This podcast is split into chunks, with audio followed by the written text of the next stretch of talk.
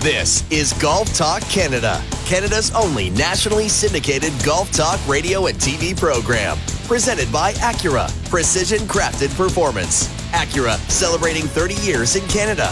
Visit Acura.ca for the 2018 lineup and dealership incentives. Now, here are your hosts, Mark Zecchino and Bob Weeks. Good morning. Welcome to Golf Talk Canada. Zecchino, Weeks, Scully. It is our year in review series part two. Part one, we talked Canadians on tour. We talked Brooke Henderson. We broke down Tiger Woods. We took a shot at some of the new rules in the game of golf coming in in 19, but we didn't touch on any of the major championships. And that's going to be the majority of our focus today here in part two.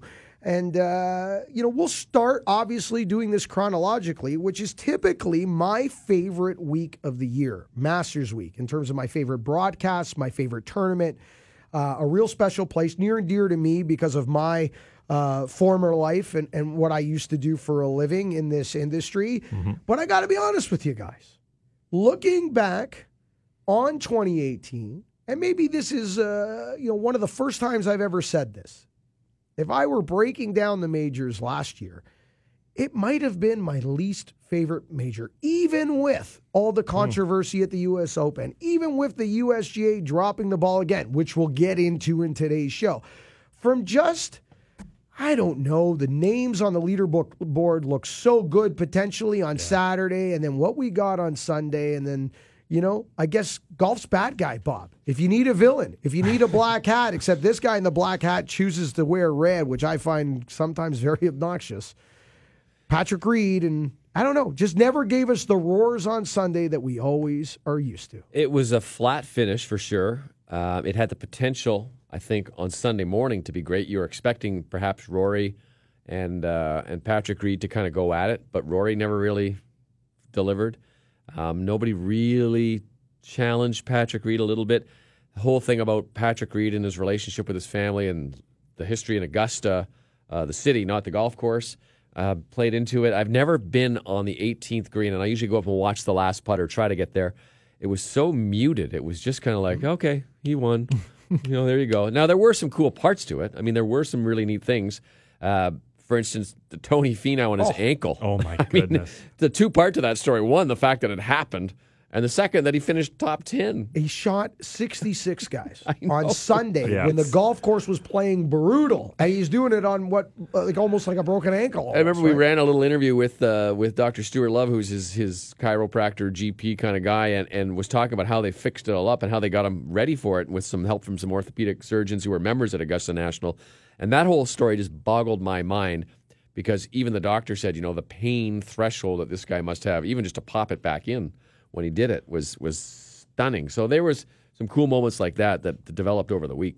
Uh, the yeah. leaderboard looked like this, Scully. Reed yep. wins at 15 under par. Fowler with the push from the rear. He started the day four back and ended up at 14 under, only losing by one. So another great Sunday for Rickie, but another day where he is the bridesmaid and not the bride. Mm-hmm which has just been the theme of his career. And how many times can he go through this? And how long do you go before the monkey's too big to rip off? Sergio did it, mm-hmm. Phil did it. A lot of guys have done it in recent years, but we all know the later this goes, the harder it is to rip For off. Sure. Spieth with a good Sunday, a huge push on Sunday. He just started too late. Started the day at six under, ended the day 13 under, two back in a tie for third. You got to go all the way down the leaderboard to Ma- Rory McIlroy, nine under par. He started the day at 11 under. He was the closest chaser to Patrick Reed, two off the pace to Reed's 13 under. Rory started the day at 11 under. He shoots two over par, nine under, finishes six back, and gets waxed. A Sunday round of 74, trying to complete the career Grand Slam. Is Rory McIlroy 74 on Sunday the biggest disappointment of a Sunday round in a major golf championship in 2018? It was certainly up there. I mean, the one comparison, or a comparison, I should say, Jordan Spieth Sunday at the Open Championship was was uh, bizarre, to say the least. Some of the lines he took and a layup into a par five just didn't work out well for him. But you know, for Rory McIlroy, it all started with that first tee shot he, he basically yep. popped it up into the right trees where it's pretty hard to hit it that far right. Couple of missed short putts, one for birdie on the second hole, one for par on the third hole, and basically from there, like he just didn't have it, and you could tell. And, and he's he, he's had uh, stuff like that before at the Masters on a Sunday where he's just sort of blown it. And, uh, you know, I, I do think he'll win this at some point because when he's on top of his game, he's he's tough to beat, but it could be a tough mental hurdle to climb the next couple of years. I think the dis- one of the other disappointing rounds this year was Dustin Johnson's putting at the U.S. Oh, Open. yeah. I mean, if he'd sunk Especially two when- or three of them, Especially the way he put it on Thursday, Friday. Yeah, he was great, right? Exactly, Yeah. exactly. So that was also really disappointing. But I still think I think you're right. I think I think we had expectations of this battle down the stretch with with uh, Rory and and Patrick Reed and. Um, again, you know, Rory just stumbles on Sunday at Augusta National. It's becoming a thing. If that's maybe in his head, who knows what's going on? But I just, I expected more of, of a of a explosions and roars and stuff. Especially what happened on Saturday too, Yeah. with with Rory fist pumping and Patrick Reed. They both had a couple chip ins, and Rory made a good putt on 18. It was just, it was, And their history, right? From yeah, the Ryder from the Cup. Ryder Cup. Yeah, Jordan Spieth has, uh, as we're recording this, has fallen out of the top 10 in the official world golf ranking since the first time since early of 2014. He's been inside the top 10, number one, as you guys know, since early 2014. This is the first time he's fallen out of the official top 10 in the official world golf ranking. Who in 2019 has a better chance of completing the career Grand Slam? Rory McIlroy, Jordan Spieth, or Phil Mickelson? We'll see three attempts at it. Mm-hmm. I think Phil Mickelson is obviously the big long shot just due to age and the way we saw him finish 2018. All that being said, though, the one thing that you can predict about Phil Mickelson is he's unpredictable. Seeing what Jordan Spieth did this year obviously concerns Rory. We saw what he did at Augusta. They all have their hurdles to cross. Bob, we'll go with you, go around. Who, if you had to pick one, in your mind, has the best chance of grabbing it? I would think I would think that McEl, McIlroy still has the best chance because I think he knows the golf course as as well as most guys who are at that level. So I think he's got a good chance at it. He's proven he can play great rounds on the golf course, just not four of them.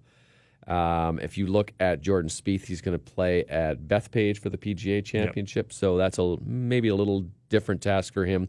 And I think the door has officially closed on Phil Mickelson at the U.S. Open. So I'll give it I'll give it to McIlroy.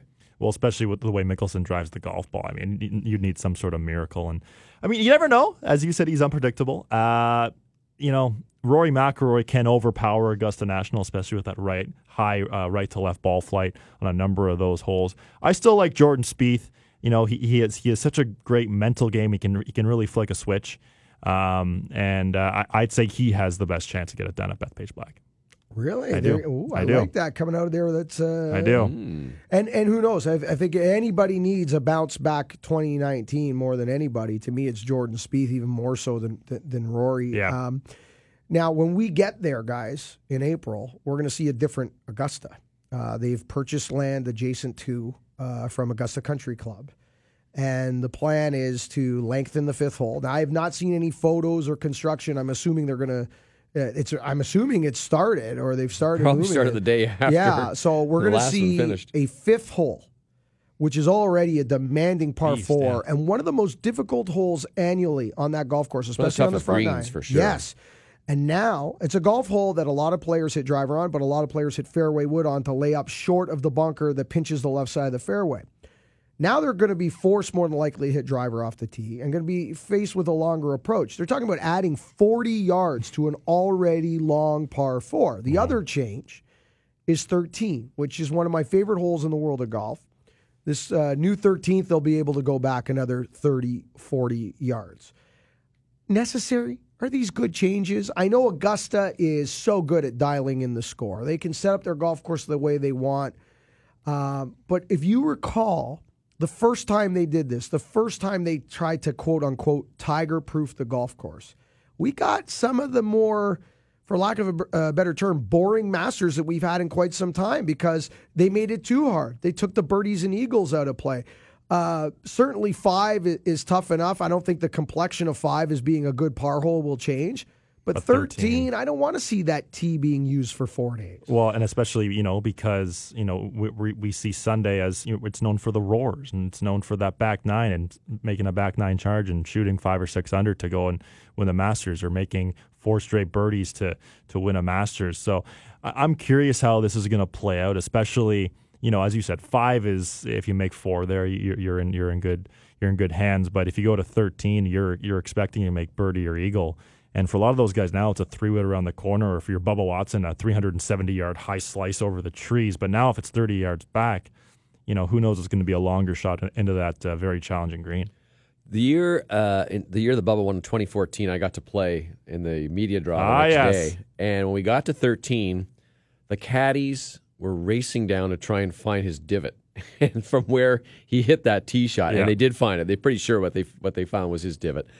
And to me, you, you've got to lengthen that hole because it's. I mean, if he's hitting a little flip wedge Yeah. into a par five, I don't think that's good for the Masters. And I think I think you want to keep people around so they have to hit a good shot and give them a chance if they do get the bank, get the roll, get the the curve on it to go around that corner where they have a little bit of a longer iron at least. Maybe it's something like a five iron at least into that green. I mean, you look, you know, Seve Ballesteros hitting two and three irons in there is back in his heyday. I, I just think that that one needs a little bit more teeth into it. Five, I don't think you really need to change it. Five is, is tough enough, and you can you can toughen that up with a uh, with a pin placement, and it's not one of those holes that you think about coming down the stretch where it's going to make a difference. You don't have that on your on your brain, I don't think. Whereas you do 13 and 15 and 17 and 18 and holes 16 holes like that. Uh, Quickly before we close the door on the Masters, Tiger Woods was the betting favorite when we got to Augusta. Isn't that crazy to Was think that- now? Last year, he Boy. was the betting favorite heading to Augusta with really no reason to be. That was New England Patriots money. Okay, that was public bull BS money. Is what that was. Yeah. Okay. This time around, he will still be the betting favorite for all those reasons, but for other reasons. He's actually moved to 13th in the world. He's won the Tour Championship. He, sho- he showed us he can win. Right now, in your mind, do you think he should be the favorite, the legit favorite, not the public money?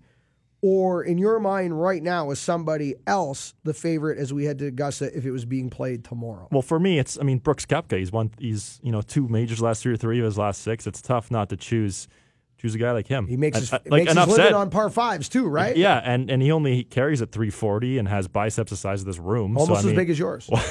Almost. Almost. I've been st- I've stand next to both of you. Your biceps are bigger.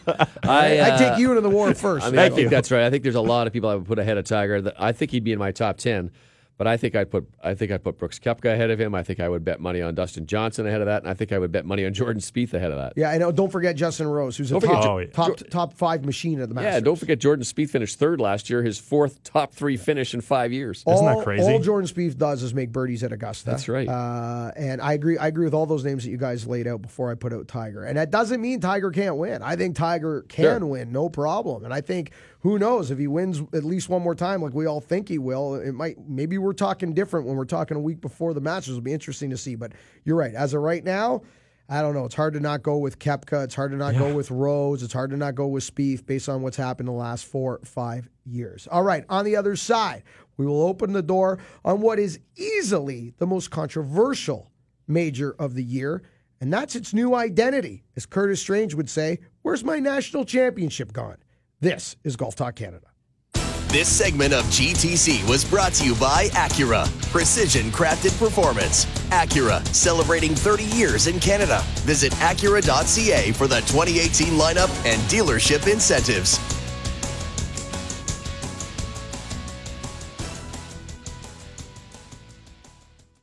This is Golf Talk Canada, presented by Acura. This segment of GTC is brought to you by the TP5 and TP5X golf ball. Five layers make it exactly like nothing else. Visit TaylorMadeGolf.ca to switch today.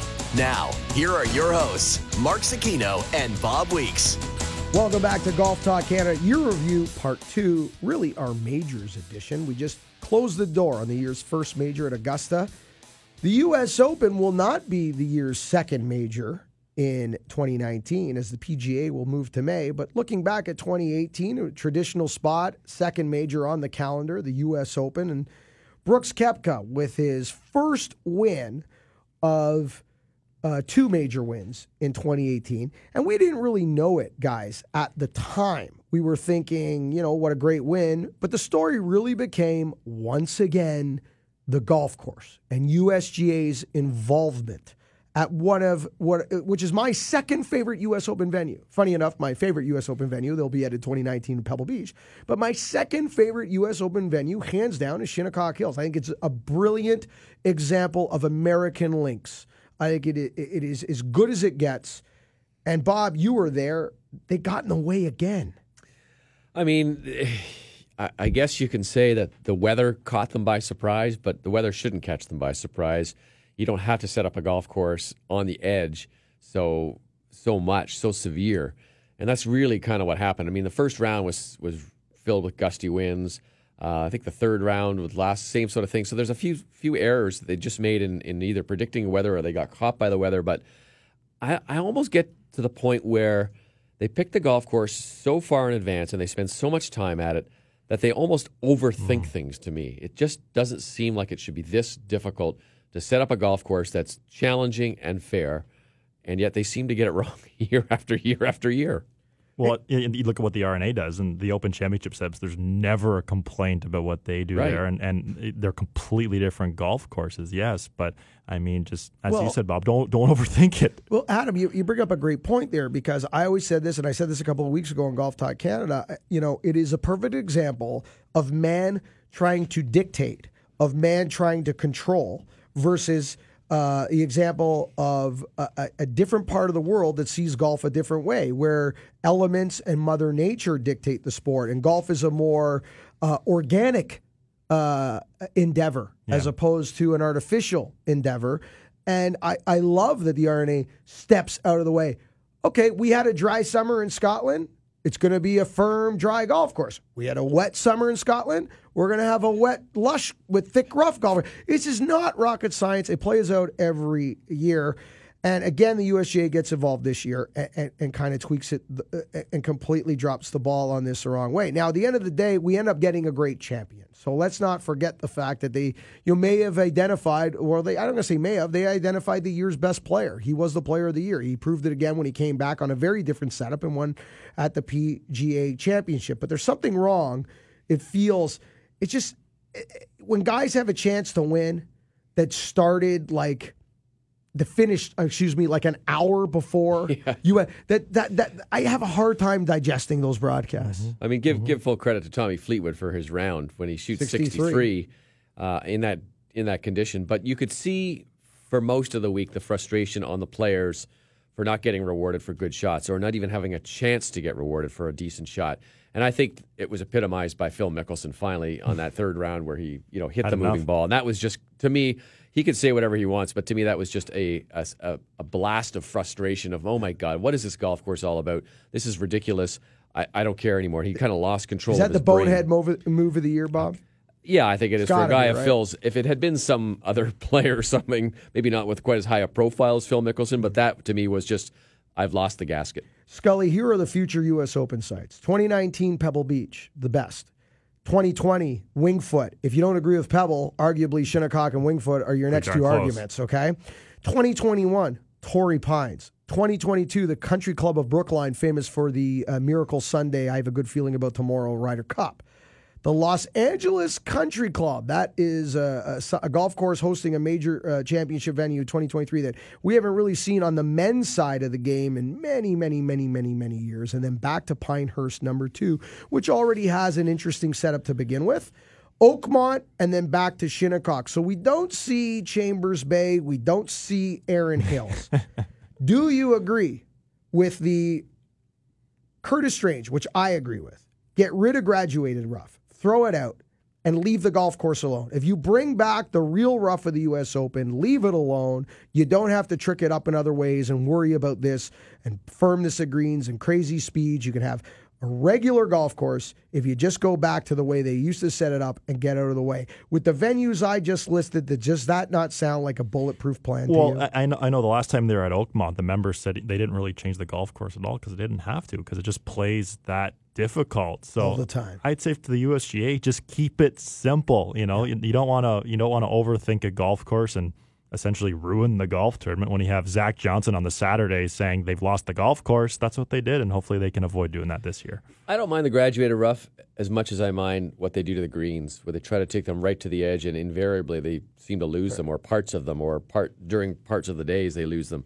That to me is the more frustrating part because when you can't putt on those greens, it just takes away so much of the skill level. Mm-hmm. I mean, it's mm-hmm. not it's it's a guessing game a guessing. when you when you become putting. But I don't mind the graduated rough because I like the fact that the you know the wider why should if you miss the fairway by two feet, you should get the same penalty as someone who misses it by 20 feet. So right. I don't mind that as much. But I'm okay I, if it's graduated as well, as long as the first cut is still horribly penal. Sure. It's sure, got to be horrible. fine. I just want it to be so. It's gotta be a penalty. So it starts with disaster and goes to death. Right. Okay, it doesn't start with playable and move to unplayable. Right, it right. starts at unplayable. I'm. I'm fine. Give me my U.S. Open. Yeah. On the other side, Bob had the opportunity to speak with the U.S. Open champion at Shinnecock following his second major championship victory and what would be the first of two majors in 2018. Bob goes one on one with Brooks Koepka next. This is Golf Talk Canada.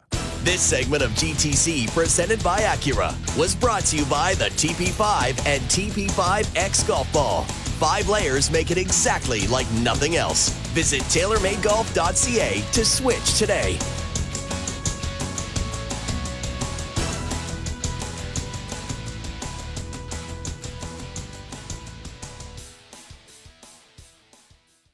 This is Golf Talk Canada, presented by Acura. This segment of GTC is brought to you by JPSM Golf, Canada's leading distributor of electric walking golf trolleys, including CartTech, MotoCaddy, and Stewart Golf Dream Machines. Visit jpsmgolf.com.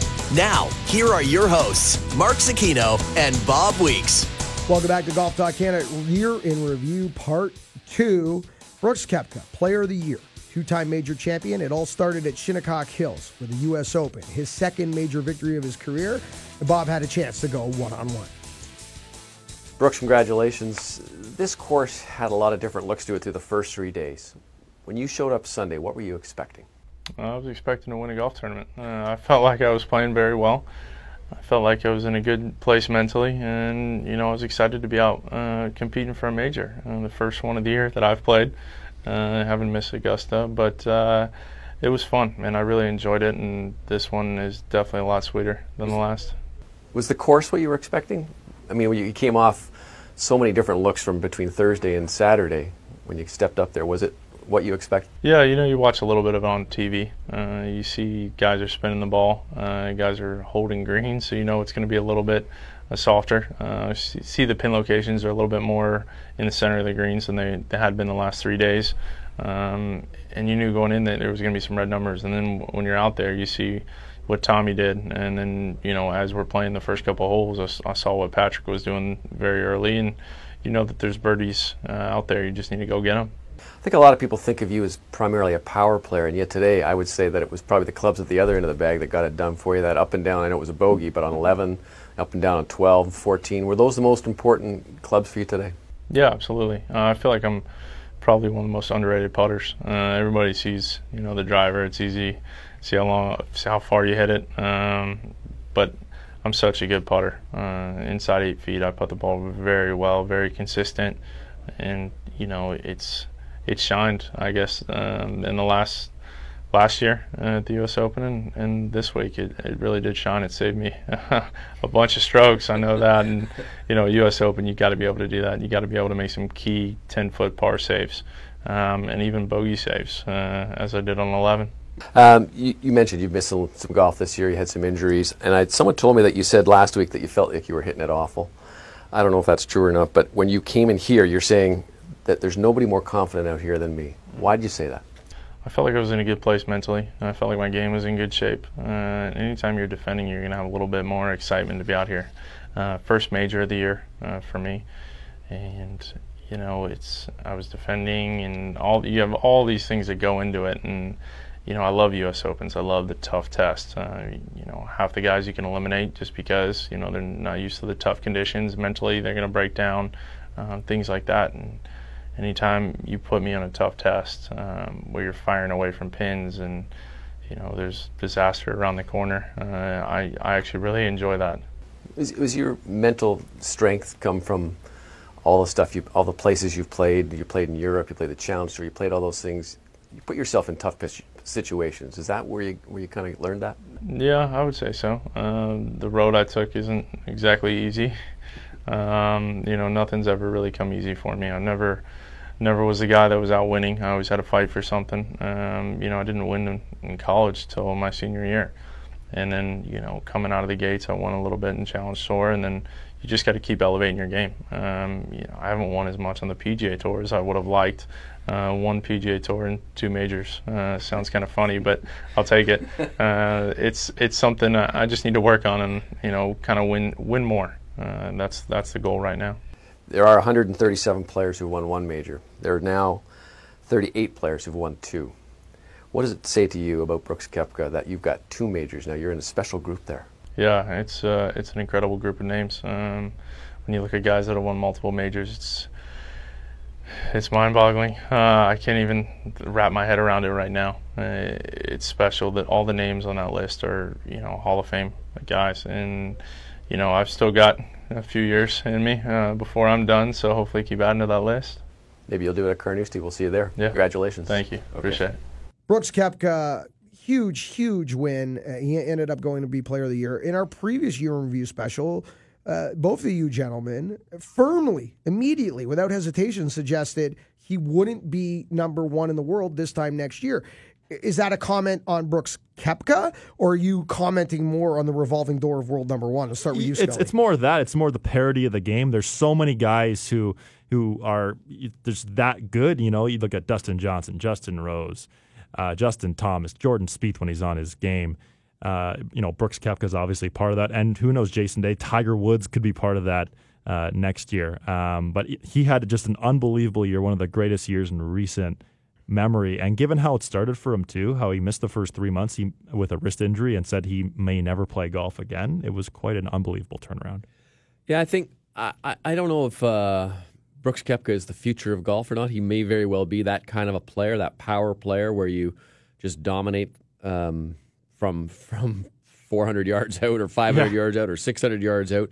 It's going to be interesting. He doesn't get enough credit for his putting. I think that's the one thing that we have to say about about Brooks Koepka is that uh, he's a he's really a, a complete player, but he is a physical power player of a, a ilk that we're seeing more and more of on the PGA Tour. Those kind of guys also tend to face a few more injuries than the other guys. Absolutely. So there's there's that whole possibility too, which may may come up right now. But um, listen, if he was if he wasn't getting respect before, I, I don't think there's any doubt that he's going to get it at the start of the 2019 season or calendar year. Anyway, Uh, Tiger Woods, one of two missed cuts on the year, Yes. came at the U.S. Open, and it really unraveled with his second shot on Thursday. He split the fairway off the tee, which has always been an Achilles heel for Tiger. An opening tee shot in a major has always been a problem. We talked about it in our previous year in review with Rory McIlroy, and the horrible Sunday finish at Augusta started with the opening tee shot. Yep. Well, Tiger put it exactly where he needed to be and actually flushed his second shot through the wind. He controlled the trage too well through the wind, and it, and it led to a disaster of, of bad decisions in a seven and, and unraveled from there. Pose a question to you, gentlemen, for Tiger Woods for 2019. These are our major venues Augusta National, Pebble Beach, uh, Royal Portrush in Ireland, where none of the players really have any experience other than a couple of handful that played it as kids growing up, assuming they're in the field. And then Balt, and then um, uh, Bethpage Black, excuse me, for the PGA. Now Tiger has great success at Augusta, great success at Pebble Beach, and great success at uh, at uh, Bethpage Black. Okay. If you buy into the argument that Tiger, maybe the courses that previously weren't that were great for Tiger aren't anymore. In other words, he doesn't live or die on par fives anymore, the way he used to dominate at Augusta. And that game is better played now by Koepka, better played now by DJ, better played now by Rory than it's played by Tiger Woods. Where is the best opportunity for Tiger to win a major in 2019? Because my mind tends to lean towards Pebble Beach. Because even though it's a golf course he had extreme success on, as a, as a, a- for his whole career. It's not a golf course where you win with the driver. You're going to win by putting on Poa annua greens. You're going to control your irons. You're going to know to flight it on seven because one day fly, seven's a sandwich and the next day it's a five iron. For me, next year that's his best shot for me. Adam, I'm going uh, off the board and saying Royal Portrush just because of his ball striking. It's going to be a ball striking paradise. You know, it, especially who knows what the conditions are going to be like. They had a really warm summer this past summer in Ireland, so next summer is probably just going to be be, winter. a disaster. Um, and when he was on top of his game, his lag putting was always so good in Open Championships, and obviously their greens are going to be a little slower with the winds. So I'm going to say uh, the Open Championship. I, I like your your comment on the U.S. Open uh, as well. Given how his game, he's not a you know he's not going to dominate to a degree a golf course with his driver anymore. He's one of the best ball strikers on tour, and and as we saw last year or at the Tour Championship, when his putter gets hot, you know it's it's tough uh, tough uh, for him to lose. Bob? Well, with a golf course, it's going to play maybe seven thousand yards, and you know likely could be could be a little soft still even with that at that time of year. I think he is such a good iron player. He is so uh, accurate with his irons, so dialed in with distance control on his irons. I think Pebble Beach is going to be the course where he's going to have the best best chance. I just think the other two might be too tough of the tests for him to play better than everyone else. Like he's not he's going to play well, but I think and I think the you know the history that he's got at Pebble Beach, obviously winning by 15 um, will stick in his mind and a lot of other people's minds. Those were who were alive at that point. Some Yeah. were in diapers or whatever. Anyway, Great right? minds think alike, So- Bob. And we remember the win there Yeah. in 2000. No, yeah, no, I mean, I- I got to witness that. That was pretty special. So I, I just think that that's the one where he'll get the best feel for it. I agree. I want to pose a question to you guys. Uh, there is obviously the AT and T Pebble Beach Pro Am this year. How many guys do you say? Uh, obviously, the course is going to be completely different from you know from uh, February to, to June. But how many how many guys do you think will play that only because the U.S. Open is there in a couple months? Uh, okay, let's pick that up on the other side. We will preview, we will talk about this year's Open Championship and preview next year's Open Championship as we move to the Open, Yep. which will be the final major of the year in 2019 with the new schedule. But we'll pick it up there because playing the, a week before a major in 2019, especially to Canadians, is a much bigger question than it ever was before. This is Golf Talk Canada. This segment of Golf Talk Canada, presented by Acura, was brought to you by JPSM Golf, Canada's leading distributor of electric walking golf trolleys, including Cart Tech, Moto Caddy, and Stewart Golf Dream Machines. Visit jpsmgolf.com.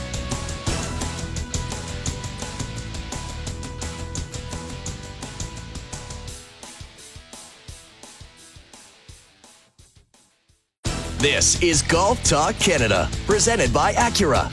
This segment of Golf Talk Canada is brought to you by WeatherTech Canada, Canada's leader in automotive accessories, including DigiFit Floor Liner, the most advanced concept in floor protection today. Visit weathertech.ca. Now, here are your hosts, Mark Zecchino and Bob Weeks. Welcome back to our year in re- review special, part two, Zecchino Week Scully. We are closing the door on the U.S. Open and opening it up on the Open Championship, which will be the final major when we look forward in 2019. But before we went to break, Scully brought up a great point. The U.S. Open this year is at uh, Pebble Beach. And it plays very different in June than it does in February for the AT&T Pebble Beach Pro-Am. And Scully asked the question, how many PGA Tour players do you feel that normally do not play the AT&T Pebble Beach uh, Pro-Am? And for that matter, maybe even a European flavor of guys coming from overseas and, and playing the Pebble Beach Pro-Am because they've not seen Pebble before. How many people will add that to their schedule so they can get a little bit of a peek at the U.S. Open venue? Even though, Bob, let's be honest, it almost is a completely different golf course when the USGA get their hands on it and Mother Nature changes and hopefully drives out the Monterey Peninsula a little compared to February. You know, there might be a couple. I don't think there'll be a lot, and for a couple of reasons. One is because the course will play so differently. Two is that most of the best players in the world have played Pebble Beach. They understand what, what the course is. They under, they'll be able to put together a strategy uh, of how to play it and and where to hit the ball and, and how they do that. They're, they're more likely to come in a week, say in late May, to maybe tee it up and have a little gander around it or something. But um, but I think I, I I just think it's going to be such a different golf course. It may be hard to kind of really. It's like apples and oranges what you see there. And the other thing is, of course, the Pebble Beach Pro Am is like a six-hour round. It's a long day. It's it's a, it could be a fun event, but you got to be in the right frame of mind for it. And maybe if you're worrying about more of a golf championship, uh, major championship, you might not have the same taste of it. And keep something else in mind as well. If you play well, you get two rounds at Pebble. If you don't play well, you get one round Mm, at Pebble. point. Right. And if you're a European Tour player that has their schedule set, and maybe that's a time of year where you like to count a couple of starts on the European Tour to get the minimum under your belt, etc., it might not be worth your trip all the way to the West Coast of uh, North America. Now, speaking of playing the week before, it's been very popular. Uh, in recent years to add the Irish Open and Scottish Open to one's American schedule as a tune up to the Open Championship. And last year, you know, we saw a player that was heading into the Open Championship, maybe the hottest player in the world at the time when we headed, headed in to Carnoustie. Was it anybody's surprise? Not that he won, but I don't think it was any surprise at all to any of us that Molinari contested, eventually won. But we're, none of us were shocked that he was there on Sunday. None of us, none of none of us were shocked. I think the more surprise was that he went bogey free on the weekend. It was just playing a, with Tiger Woods, playing with Tiger Woods on the Sunday, which he's done before in past Ryder Cup in the 2012 Ryder Cup. He faced off with him in the singles. Um, but this was just an unbelievable performance. Every time it looked like he was going to make a bogey or make a mistake, he would come up with a clutch bunker shot or a clutch pitch or make a 10 footer for par. This was one of the best stretches of the summer that we did see from Francesco Molinari, winning a couple weeks earlier earlier on the PGA Tour, then going on to win the Open Championship. And you know, it was near dominating fashion. Yes, it was a two shot win, but the way he did it was was just a sight to see for sure. To me, the uh, the the biggest thing about Molinari was was we've always known what a great ball strike he is. Was straight off the tee. I mean, he hits a ton of fairways, and and that was important, obviously, as it is at any major championship. But his putting was spectacular, and that's the biggest improvement he has made in his putting. And it was a really interesting um, approach he took to putting, where his coach, Phil Kenyon, tried to get him to putt, not necessarily just hit three putts at the same hole all the time, but to try and putt with a purpose and with a scenario in place. In other words, okay, this is, you're going to hit this one ball and it's an 18 foot putt, and this is, you know, to try and get you into the playoff. Or he would put. Hmm things in his head, talk to him about it, and say, "This is what I want you to do. This is what I want you to imagine." And he never just hit the same kind of putt uh, twice. He would hit an uphill putt. He would hit a sloper. He would, it was amazing to watch him. I only saw him at the doing this at the PGA Championship, but it was amazing to watch him practice those putting with a purpose. Is kind of what he called it. And to me, that was the biggest change in his game, and that's why he's a major champion right now, and, and why he played so well at the Ryder Cup. Mm you know, eh, it's interesting to see because he spoke of that and he gave so much weight to that. A Bob, that a switch went off in his mind, and that and that was the difference. The way they prepared, the calmness he had over putts, the calmness he had now inside the ropes.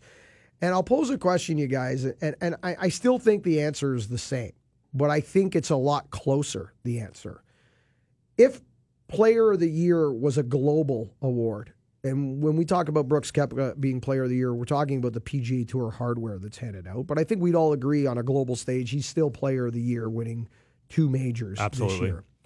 But let's say that the voting was for a global stage on what you've done all over the world in 2018.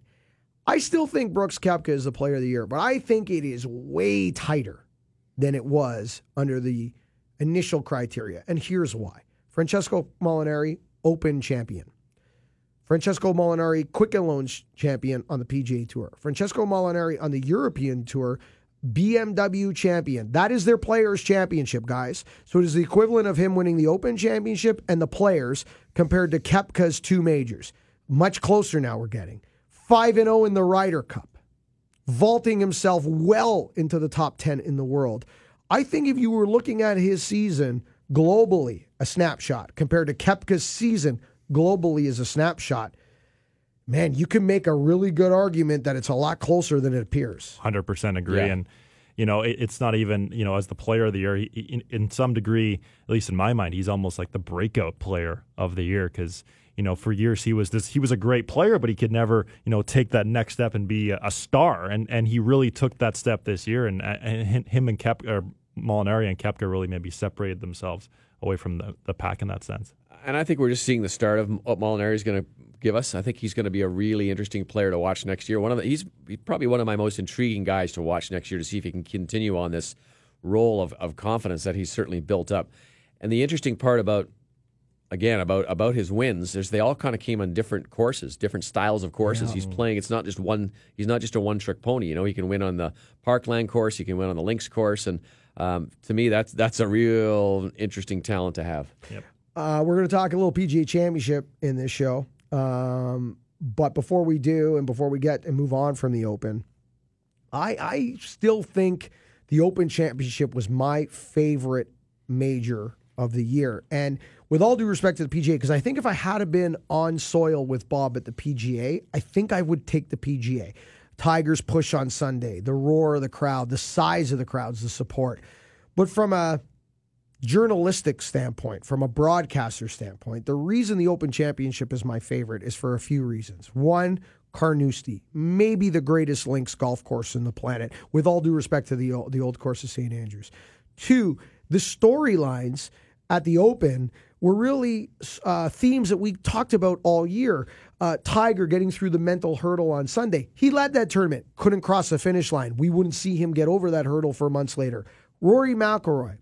Think of the sand wedges that oh, no. Justin yeah. Rose, Francesco Molinari, and Tiger Woods hit at the 18th hole at Sunday. Stone dead, 10 feet or better. Rory McIlroy from the same position, 27 feet. A theme all year, correct? Mm-hmm. Uh, I, I love the fact that we saw everything that we were talking about for six, seven months all happened in one weekend, eh, Bob? exactly, yeah. exactly. I mean, it was the, it was the, uh, to me, it was, it was cool on so many different levels with all these different players getting involved uh, all the big name players that we had hoped for. This is kind of the one that we thought it was. It was a great way to end the season for in terms of major golf championships. Scully, you're going to be there in next year with Bob. It'll be, wait. in fact, it'll be the only uh, major championship I won't be at by the looks of it in 2019. Uh, uh, which I love Ireland, so you know I would love to be there. But how excited are you to see this? And and the fact that it's Northern Ireland for the first time in over 60 years is pretty special. I'm I'm very excited, and it's going to be quite a it's quite a great venue as well. There's so many challenging holes, some really meaty par fours. Could be some drivable par fours. There's so much variety to the golf course. So many different ways you can play different holes, whether you want to go iron or driver or six iron, or you can putt from 30 yards off the green. but one one one final note on Tiger.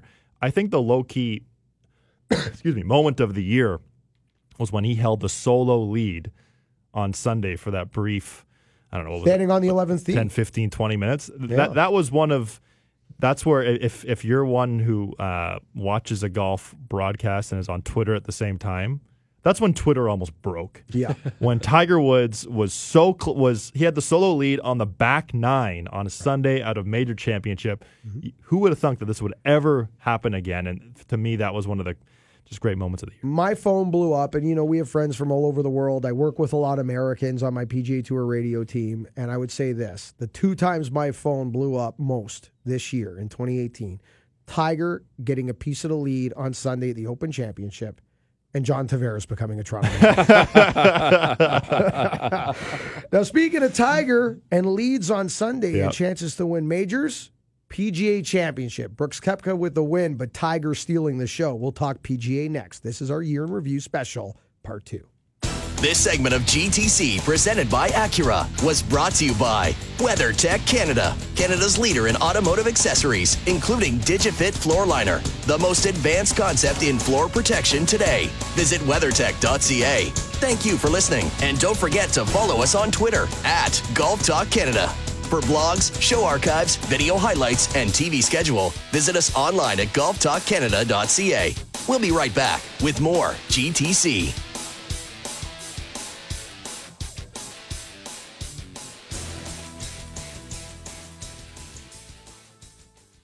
This is Golf Talk Canada, presented by Acura. This segment of GTC is brought to you by Play Golf Myrtle Beach. No destination in the world can match Myrtle Beach's volume of golf, quality, and value. Come discover why Myrtle Beach is the golf capital of the world.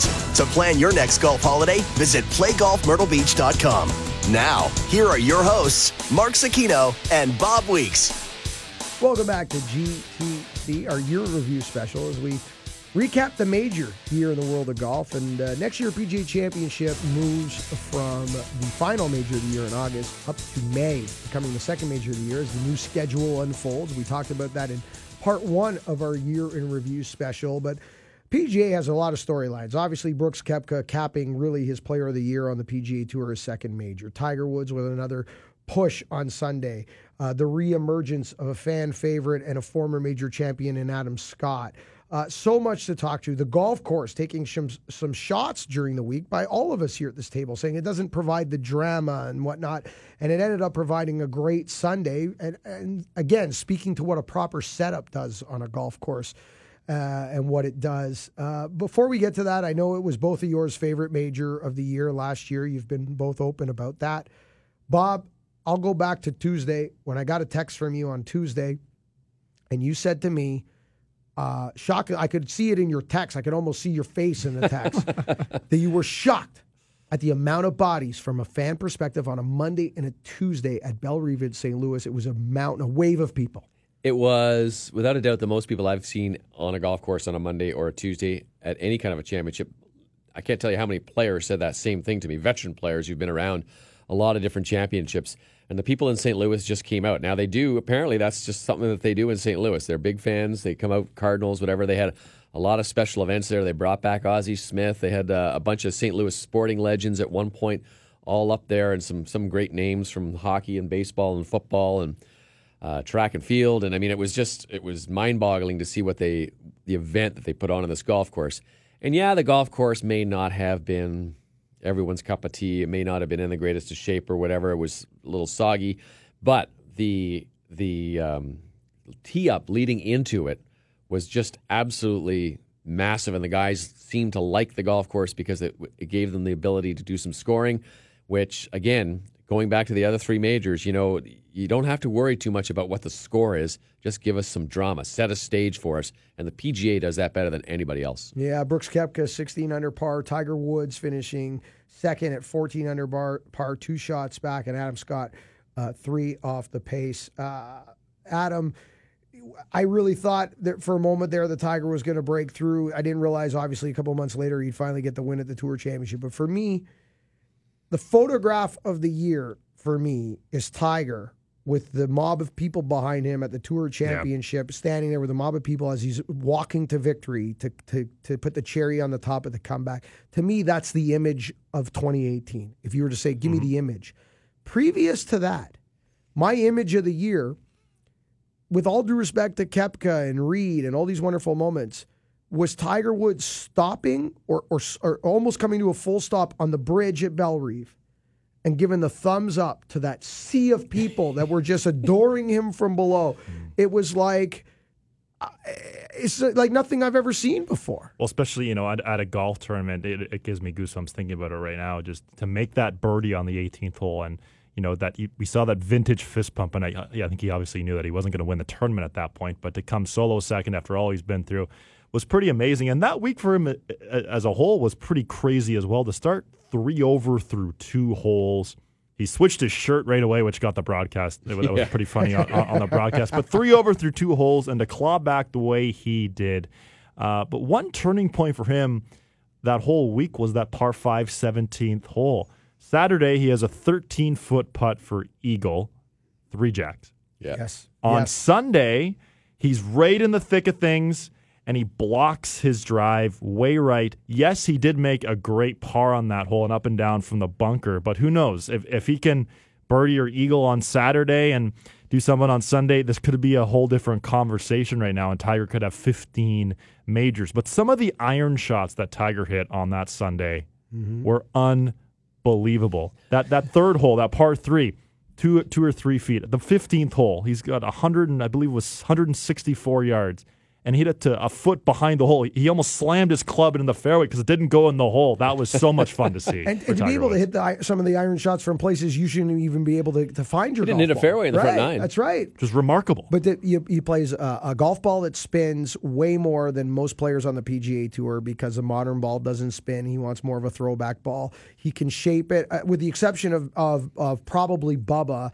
I don't know if there's anybody else that knows how to shape their irons more or better than Tiger Woods or flight their golf ball, which is why he's more than likely, if he's not the best iron player on the PGA Tour, he's certainly in the top five in the conversation. Mm-hmm. And all these things speak to it. A uh, couple of notes on the PGA Championship, which will lead uh, to a question I have for you, gentlemen. Perfect.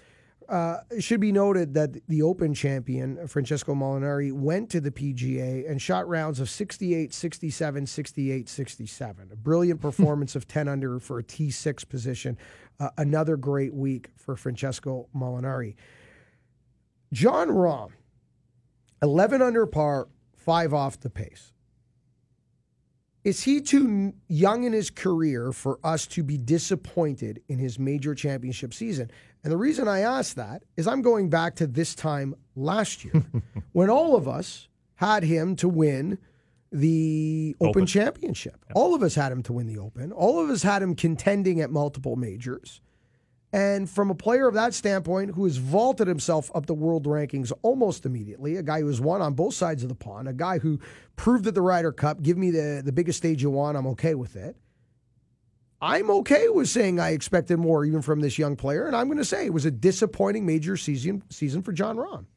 Yeah, I think so. And I think what's coming out is a little bit more like this guy's got an incredible talent, but he may not have the uh, mental fortitude to kind of guide his game into this place where he needs to win a major yet. Yet. I think that's something he can learn. I think he's, I think he was better this year than he was a year before. But I still think he kind of shoots himself in the foot with with the way he has that emotion. I think you need that emotion sometimes, like a guy like Seve Mm-hmm. can fuel it. But I think you have to learn how to how to use it, and I don't think he's quite learned that yet. Well, I, I'm I'm not sure for me personally if it was that disappointing of a major year for him. He, he had two top four finishes in major championships. True. He came fourth. They were a little back door. Yeah, so th- the one at the Masters, he hit it into the water on uh, on Sunday on 15, and that was sort of the end of that for him. And there's there's that saying in, in all of sports that you have to lose and feel that disappointment before you go out and win. So. I, I think this is uh, you know this is a good thing for Jon Rahm to contend and uh, maybe come up close to, to learn those lessons to learn to be more even keeled in the golf course and maybe not chuck a club 30 yards or you know yell something at yourself and um, you know I, I, I do believe he'll win a major at least one major in, in the next two seasons. How about the guy who got tied with Jon, who was tied with Jon Rahm in the finish of the PGA? That was more of the biggest. That was probably the biggest surprise to me of that tournament.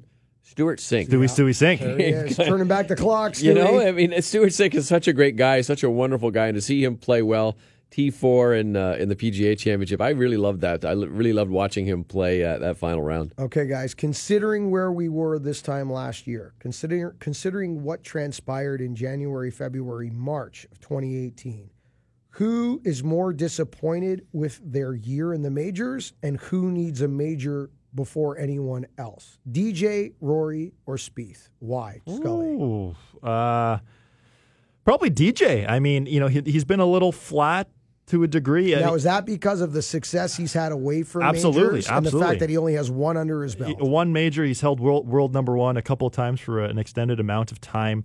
Yes, it was a top 10 finish at the Masters last year. He obviously contended at the U.S. Open, uh, but a, a little, his British Open uh, performance was bizarre to say the least. It just looked like he just wasn't interested at all. Um, but, you know, it, it looks like, you know, if if he can have that A game and get that that inner fire, whatever it is inside of Dustin, he never really shows it on the outside, but that's obviously in there inside. I think he's I think he's primed to break out for one this year if he can figure out all facets of his game. Because you know, obviously, a couple years ago, he figured out that wedge game, and that turned him into you know an A player into an A plus player. So if he can figure out that putting when it counts the most, uh, I'm looking for him. Bob, who needs a major first and why? Yeah, I think DJ. I think because he's falling behind everyone else in majors in the in the tally, and I think to be a great player, you need to win more than one major. And I think he wants to be a great player. I think there is a lot of fire inside his belly that just doesn't show on the outside as much as most other players. But I think he's uh, he really had kind of a poor second half of the year, really from the Canadian Open victory on. Almost just seemed to kind of go flat, and especially with the putter, which was a club that had worked for him really well, but he just seemed to struggle almost the whole year with trying to find the right putter that would work for him. And the, and the number of little putts, short, meaningful little putts that he missed this year, I think was glaring. I'll agree with you guys, hands down. I, I think if you ask me the question, who needs a win first, it's Jordan Spieth. A win. 100%.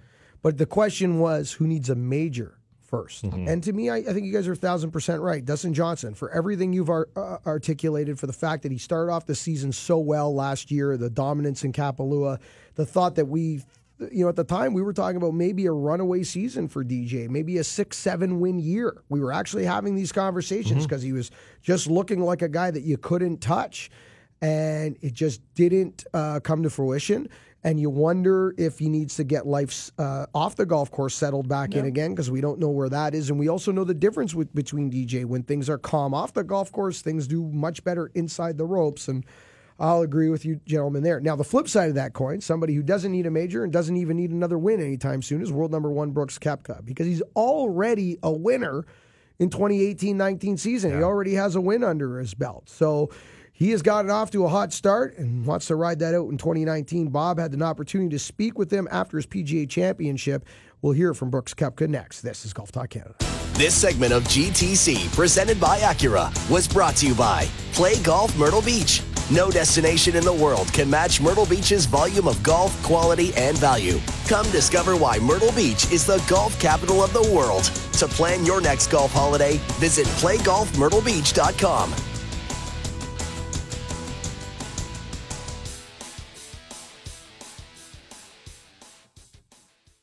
This is Golf Talk Canada, presented by Acura. This segment of Golf Talk Canada is brought to you by Cedar Brae Golf Club. Don't wait to play one of Canada's top 100 golf courses. Pay $500 towards your 2019 membership and play the rest of 2018 for free. Visit cedarbraegolfclub.com today. Now, here are your hosts, Mark Zecchino and Bob Weeks.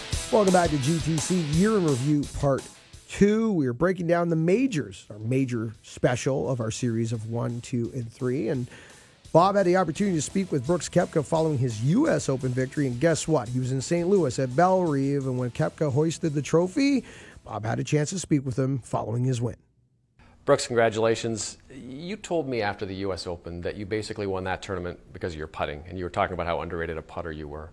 Not to discount what you did on the greens here this week, but did you win this tournament with your driver, do you think? I think I did. Uh, I was very aggressive with my play this week, and I put it in the fairway. Uh, today, maybe not so much uh, as I had the other three days. Um, starting off, uh, a couple shaky holes there, missing the fairway by a couple yards, and, and really got penalized. Uh, but the back nine, I thought I drove the ball very well. Uh, hit some controlled shots, little um, controlled fade, and made sure they were in the fairway. Just went back to back to basics, I guess you could say, and it worked but uh, my iron play definitely definitely helped coming down the stretch. I mean, that's some of the best ball striking I've had in my career over the last two weeks, and it definitely showed today. I'm sure you heard the roars of what was going on out there. It was no, no surprise. You knew that one of the greatest players to ever play the game was chasing you down, and yet you didn't buckle at all, didn't flinch. What does that say about Brooks Koepka? Mentally tough. Um, I can handle it.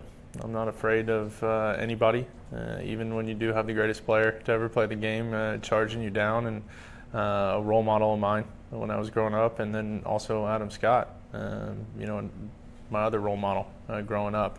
Uh, to have those two guys um, go wire wire to wire there down to the last few holes, it was it was so much fun. Uh, it was a dream come true. Uh, look back at myself probably when I was 12, uh, 15 years old, and I, I, couldn't have dreamed of that. Pretty cool. Um, I heard your mom surprised you out there today. What does it mean to have her here? What does it mean? How much of this win is due to your family? So much of it. Uh, my mom's actually never seen me win a golf tournament. Really? So to, uh, to I, I actually did get a little emotional uh, with my mom uh, there right when uh, right when she was hugging me, but uh, I try not to show it. I, I, try to be the tough guy sometimes, and it was it was special to have her there this weekend. And my best friend surprised me, flew in and. Um, yeah, my girlfriend or uh, my my agent did a really good job of setting all that up without me knowing. I can't believe I, they hit all day in the crowd. Not that you can see really point many people out. Yeah, you can't point that many people out. But I saw my girlfriend on, on the eighth hole, and um, I don't know how they hid. Uh, they did a good job of it. I give them credit. Three majors. You had uh, two majors this year, and at the start of the year you were injured, missed a few months out of there. Could you have ever imagined the season that you've had when you were sitting injured at home? Absolutely not. I look back at where I was uh, sitting on the couch. Uh, I was in a in a dark place, and um, you know I, I, can remember watching the Masters and thinking, man, how good would that feel just to be even playing again and to not know if I'm going to play. Uh, I look back, we were talking about it, looking back at the players and um, with the incident that happened there to to think, man, everything just regressed back and I, I can't play again, and, and, to win two majors is uh, is pretty incredible. I would have, uh, I, I don't think I could have dreamed of this in May. Congratulations. We'll look for you at Augusta. Thank you. Guys, recently world number one, uh, the win at the CJ Cup. He's already a winner on tour. I think the official World Golf rankings have finally aligned with the present day to identify who the best player is in the world. What does Brooks Koepka, Bob, need to do to stay here? Because we all were kind of 50 50. You guys actually even more than 50. I was 50 50, but you were all kind of, hey, this is a revolving door. He's not going to be here in a year. And I know that's more a statement on the system and the revolving door of it. But this is a guy, is this the personality type? Because herein lies the real question. There are guys to get to world number one and want to get rid of it as soon as possible because of what comes with it. And there are guys that get to world number one and want the torch. They want the baton. They want the rock. Tiger Woods being the, obviously right. the perfect example. But I think Jordan Spieth, you know, in, in modern day outside of Tiger, maybe he's the guy that kind of handled it best or better than anybody since Tiger. I don't know. That's another debate. The question for you guys is not that debate, but is Brooks Koepka, what side of the fence, knowing what you know, you've talked to him more than anybody, Bob what side of the fence of personality does he fall on? Is he the guy that wants this and will accept it and grow in it, or is he a guy that doesn't want the spotlight? Oh no, he wants it. Uh, it's it's more like you know, come and catch me if you can, and he wants to just get better and better. And I think a lot of it is I want to prove people wrong. I want to prove people who said I didn't have this talent wrong. Um, and you look at the road he took to get to where he is. It's not the typical road, right? He got turned down from the college he wanted to go to. He played on the European Challenge Tour played in Europe, played at a lot of different spots. So I think there's there's almost I don't know. It's like a, I guess it's I guess it's I want to show you I'm wrong, but he attitude. is a guy who is going to dare you. He's going to stare you in the face and said, "You come and catch me because I don't think you can." See, I don't know him that well, and I know yeah. Bob knows him much better. I've only had the chance to interview him, you know, two times on occasion at, at post round PGA Tour radio. So I love to hear this, Adam, because I think that's what golf needs all, golf needs that for sure. And, and he's got that. You know, we saw more of his personality this year when he won the U.S. Open. I know Bob here the comment to you that he was never nervous, and you think, how yeah. can you never be nervous when you want to win the U.S. Right, Open? But right. you know, you mentioned the road he took to get to number one. So I, will go through where he was when he got to each uh, spot. So when he in the top 1,000, 2012 in Finland, he did that. Top 100, top 500 was 2012 in Spain. Top 400, 2013 in Kenya top 300 2013 in Italy, top 200 in the world 2013 in the Canary Islands. Wow. Top 100 in the world in the Netherlands, top 50 in the world in Turkey, top 10 the US, and of course, number 1 in Korea. That is a so international crazy. global player, baby. And, and, one other note on, on Koepka, you know, there's all this talk about how he doesn't get the, the respect that he deserves. And what a, I guess, fitting way in that sense, in a bizarre way to get to world number one when the vast majority of North America is is asleep, asleep. is sound asleep. yeah. It was about 1.30 in the morning. I was actually watching it. I won't lie. but It was about 1.30 in the morning when when he uh, got to world number one. Uh, but um, you know, it's it's good to see Koepka, as he said, win some regular tour events uh, to get it going. Well, I'll tell you right now, Skull. The world needs Brooks Koepka. What it doesn't need is another Ryder Cup like we just saw. the year's quote unquote fifth major. I don't know. Is that the players? Maybe it's the year's sixth major. All I know is this the Ryder Cup is huge. It's on everybody's calendar. But it disappointed if you wanted a close Sunday, but it did give us Mollywood. We'll oh, talk oh, yes. Ryder Cup next. This is Golf Talk Canada. This segment of GTC, presented by Acura, was brought to you by Cedar Brae Golf Club. Don't wait to play one of Canada's top 100 golf courses. Pay $500 towards your 2019 membership and play the rest of 2018 for free. Visit cedarbraegolfclub.com today.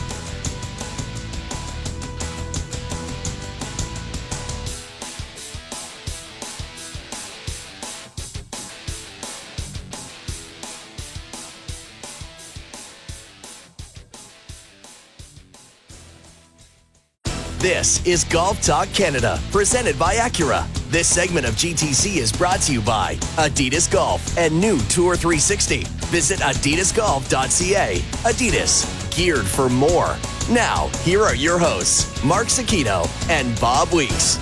Welcome back to Golf Talk Canada, year review of part two as we talk about the year that was. This is our major special, and we got to talk Ryder Cup because I don't know. We maybe we handed out the, the dunce move of the year to Phil Mickelson with the, the, moment on the green at the U.S. Open, with you know kind of pulling in his golf ball and then suggesting that he knew what was going on. It was quite a laughable uh, next 24 hours, really. And my favorite part of that was you know Beef Johnston and his commentary around that. And I know anything Beef does, Bob close. He lit, lights up. So But the ugliest moment of the year might not have been on a golf course. It might have been what happened the day after being on a golf course.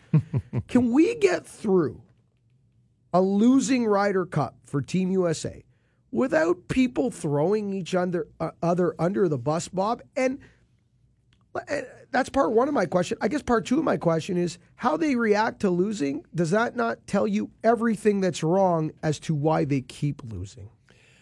Yeah, and let's let's be honest here. It really came down to one player who was doing the griping, right? I think you had 11 players and a set of coaches Well, who let's, were fine. uh, assume though, can we assume that there was some type of physical altercation between Koepka and DJ? We just don't know what it was. Who knows? Like was- that's another yeah, thing we that's, hear. That's right? another one that's up in the air. I wouldn't want to say that either way because I don't Yeah, really 'cause know what don't know happened. either. but but Like- certainly it seems, you know, I don't know. It didn't.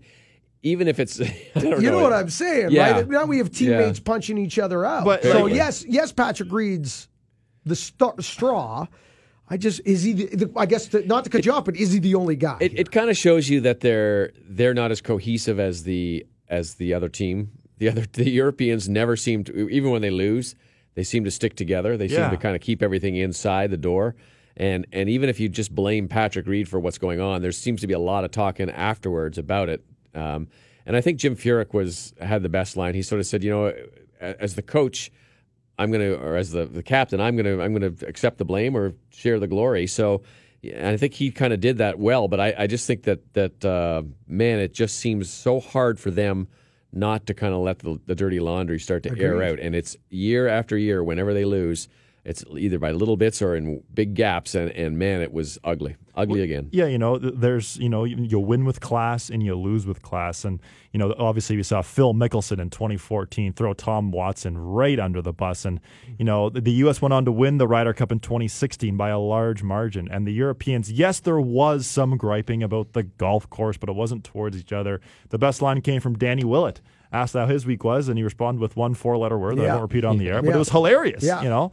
Um, and you know, in terms of the the Koepka DJ altercation, you wonder if it was perceived by uh, like a bystander as uh, maybe they had a little too much to drink, and maybe there was some pushing and shoving in like a fun way because they're buddies. I it's just so much. don't know. We just don't know what to believe. And we never will. We never we will. never Let's will. be Yeah, Let's there, be there honest. won't be cameras in there. Yeah, there's no yeah TMZ footage or whatever. Yeah, the biggest problem I have here with the Patrick Reed part of this, guys, is that okay, things happen in the moment. He's a passionate guy. Okay, he comes out of this and he starts complaining and throwing people under the bus, and he was ready to explode in the press conference. But but so he says, but he didn't.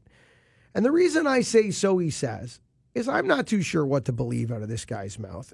And the reason I'm I'm guessing it is that by all reports, according to Jordan Spieth, according to Tiger Woods, according to Jim Furyk, Patrick Reed knew four weeks in advance that he was not going to play with Jordan Spieth. Patrick Reed knew four weeks in advance he was going to play with his childhood idol. Uh, Patrick Reed had four weeks, including the day of Thursday, excuse me, including Thursday leading into the Ryder Cup and Friday after the sessions, to go to his captain, man to man, face to face, and say, maybe we can reunite us on Saturday. Maybe it's time to try something different. Let me give you my input. No, none of those things happened. He might have been thinking them, but just like he was apparently going to say something at the press conference and didn't, he waited until he was behind Twitter. He waited until he was away from the team to, to do what he did. And to me, that makes it even more uglier. If he had gone in a week ahead of time and was a, a- an abrasive, uh, angry, aggressive guy ahead of the game because he wants to win and he wants to be a leader, even though I don't agree with the method, I can respect that a little bit more than when the dust is settled, you're doing it behind everybody's back. Yeah, it was just just a bizarre way of doing it all, and and I mean, what was even more bizarre was watching him play golf uh, during the Ryder Cup. You know, he hit, uh, you know, on, that Saturday uh, morning, you know, he he wouldn't have broken eighty for sure. He had multiple shots out of bounds. We saw uh, an audible f bomb Um, and we saw some some rather interesting shushing on the Sunday. It was just a weird. Well, Bob says this all the time. No Yeah. matter all the stuff we talk about, all the soap opera storylines that are always around the Ryder Cup, Bob says all the time, doesn't matter. You throw it all, all down the drain. If you just looked at the quality of golf, the ball striking, the putting, etc., it's not even close. Play better. It's it's a very easy answer when you if you're Patrick Reed. Here's here's the answer to any question you have, any complaint you have. Play better. You can answer a lot of questions in golf with that, and it really does come down to that. I think I think Paul Azinger had a really good line when he was interviewed about taking over from, from Johnny Miller. He said the Europeans have the Ryder Cup in their heart, the Americans have it in their head, and that to me mm-hmm. That- you defines know what? exactly what goes on there. Okay, and I couldn't agree. I didn't hear that quote, and I don't think you could. I, I couldn't agree more with Azinger. By the way, uh, someone who lobbied to be a multiple Ryder Cup captain. He, before this went down with NBC, he wanted back in the in the chair, and it, and it never happened. Uh, so the big question, guys: 17 and a half, 10 and a half. They get waxed. It's in their head. It's not in their heart. Where do they go from here? Now we know physically they're going to Whistling Straits. Physically they're going with Steve Stricker as their captain. but where do they go? What do know- they do, Bob? You know where they go? They go to Australia and play the President's Cup and Dominate. And take, but and take that attitude into the Ryder Cup. you have that, to. that- that's two n- words, though. That's Fred Couples. Yeah, that's right. That's two words for you. Fred Couples, who has still not had his turn as a as a U.S. Ryder Cup captain. Yeah, yeah, you know, it's um, it's it's crazy to think just on Amer- on away soil how they just play totally different, and, and you know we'll see at Whistling Straits they're gonna, there's not gonna rough. The fairway is going to be so wide, the pins are going to be right in the middle, but that's part of the home course advantage, right? Sure. Yeah. And I will say this. I will say that was one of my favorite tweets, by the way, talking about that, going down that path. I remember the uh, at 8 p.m. our time after the Ryder Cup was over. There's a, a tweet that went out, and it was a, I can't remember who, uh, uh, who sent it out, but it was a picture of guys just chopping down fescue, and the title was "Already Cutting Down the Hay at Whistling Straits." I was like, so good, right? But uh, I don't know what they do. They Yeah. went to this pod system. I don't know how you put it in their heart, not in their head. I don't know how you get them to um, embrace the moment, want their. I don't know how you do that. But what I do believe is this, and this is not a shot at Tiger Woods at all, because I'm so happy to see him come back and be who he is. And and it's it's not a shot at Phil Mickelson. No one's ever been a bigger Phil fan than I have. But the minute I think we flush out this guard. The minute we we lose uh, Furyk as captains and Stricker as captains and Woods and, and Mickelson as players, and, and get rid of the guys that have the hangover, there is. Let me tell you this: it is not a coincidence that the best American on foreign soil this time around was Justin Thomas. Mm-hmm. It is not a coincidence that that guy is the guy that has really experienced nothing but team success at the President's Cup and has no hangover from crushing defeats and press conferences and mics shoved in his face about how horrible you were. It is not a coincidence that he was the guy that was hands down the best American. Tony Finau. Tony Finau, thank you. points. Yeah. Thank you. These are not coincidences. Yeah. Even Jordan Spieth, my, uh, except for the singles. Webb Simpson. two I hate points. to say this, but if you really wanted to blow this thing up, if you really wanted to win this thing, God, this is going to sound awful and it's going to sound controversial, but you would not have Tiger Woods. You would not have Phil Mickelson. You would not have Jim Furyk. You would not have Steve Stricker. You would not have Bubba Watson. You would not have anybody over the age of 35 that's been attached to this team in any way in the last 15 years, 20 years in Wisconsin.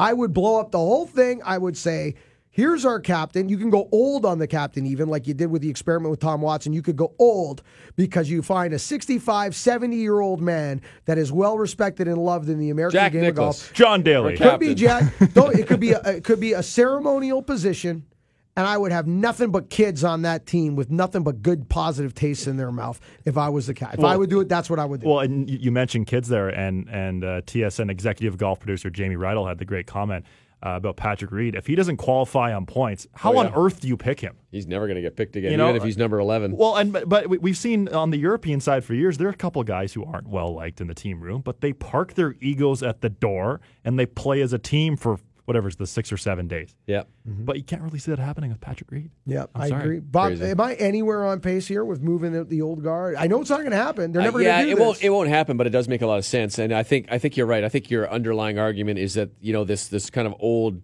boys club of cabal of about four or six guys have been kind of trying to run this thing, and basically they've run it into the ground. So maybe it is. Maybe you do take a little more of a drastic step, and you try and do something that's outside the box. Now, maybe that's what happened with Tom Watson in a way, Mm-hmm. but um, whatever it is, you got to you got to keep shuffling the deck because you haven't got the right hand And yet. I am not a, like suggesting that Tom Watson was a good move or a bad move. I wasn't there. I don't know the room. But if you put Tom Watson in that room for the Ryder Cup and you take out Phil Mickelson and you take out Jim Furyk and you take out Steve, if you take it, and that room is Tom Watson and Jordan Spieth, Justin Thomas, uh, Tony Field, like a bunch of twenty somethings.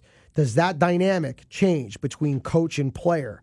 It'd be like if uh, someone behind the NHL bench as a head coach, and the year before he was your left winger and went in the corners and couldn't dig out the puck anymore, and now he's your captain. This is different. This is like the head coach being from generations earlier in you other know who, sports. You know who I think would be the great captain? David Duval. Oh yeah. calm right? and calm, cool, collected, Yeah, right? calm, cool, collected, smart as a whip. Uh, guy who can see a lot of things, understands the players because he's been there. I, I would choose him in a minute. I like that too because I like the fact that nothing's too big and nothing's too down. Like the highs and the lows are. He's just like that level-headed guy, and maybe that's what this whole thing needs. You know what we haven't talked about, gentlemen? Maybe not a major to the rest of the world, but certainly a major in this country. RBC Yeah. Canadian Open going to a renovated Hamilton Golf mm-hmm. Club next year. Let's take a look at our Canadian Open next as we preview our year in review special here, as we preview the Canadian Open and wrap up part two of our year in review specials right here on GTC. This segment of GTC, presented by Acura, was brought to you by Adidas Golf and new Tour 360. Visit adidasgolf.ca. Adidas, geared for more.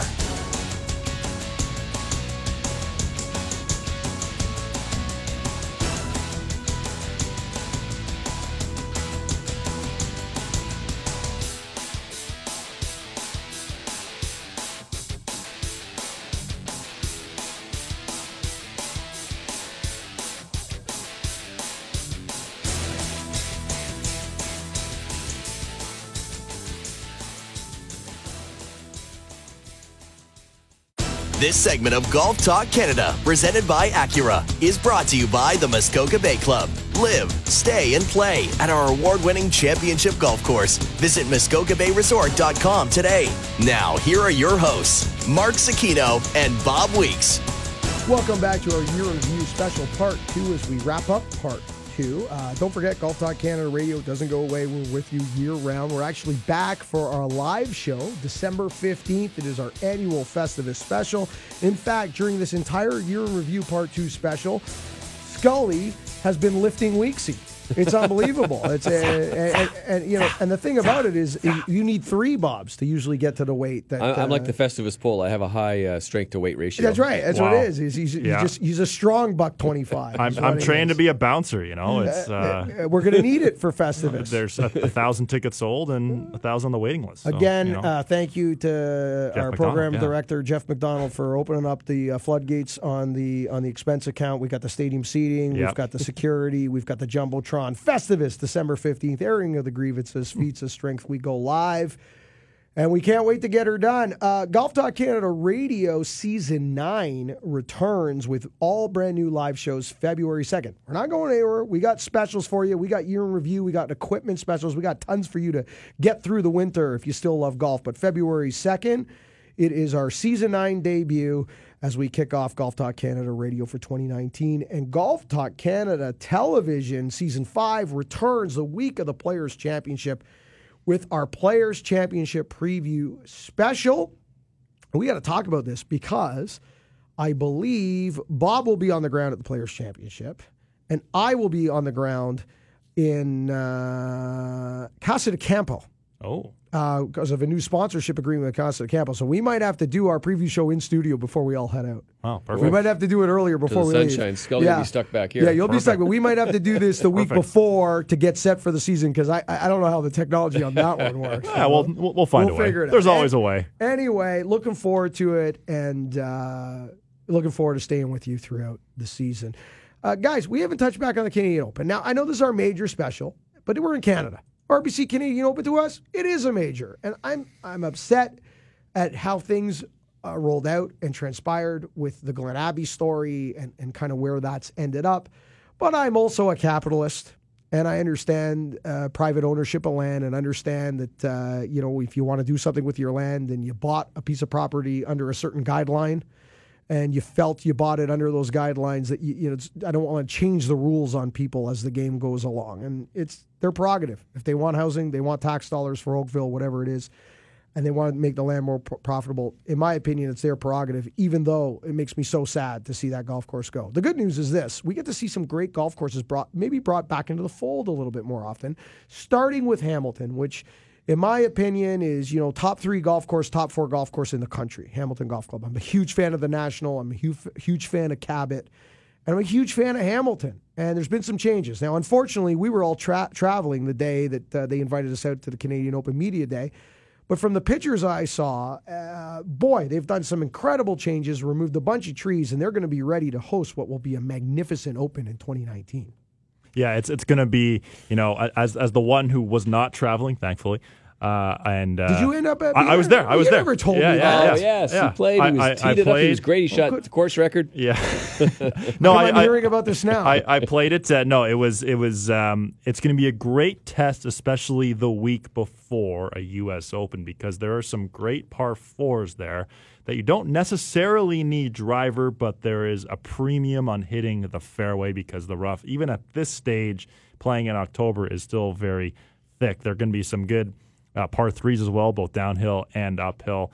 Uh, par 70, so you know that sort of layout.